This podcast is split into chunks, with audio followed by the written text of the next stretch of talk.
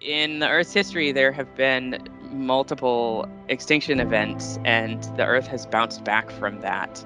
Mother Nature is a, is a tough lady, and she's she's gonna survive likely beyond us. It is very important to remember that as humans, life in some form will continue, whether humans are part of that or not.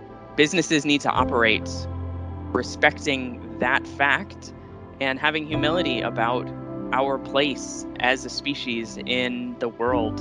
And if the private sector recognizes that there are finite resources, it's very much necessary both for businesses themselves and their own longevity, but also for, for humans, for humanity. The private sector really must invest in the planet to meet those needs for, for both people and and the planet and for for communities and the, the health and wellness, both physical and financial of, of communities around the world, and also for for the longevity of all of us. Those are sort of different things, but but they can both be boiled down to longevity.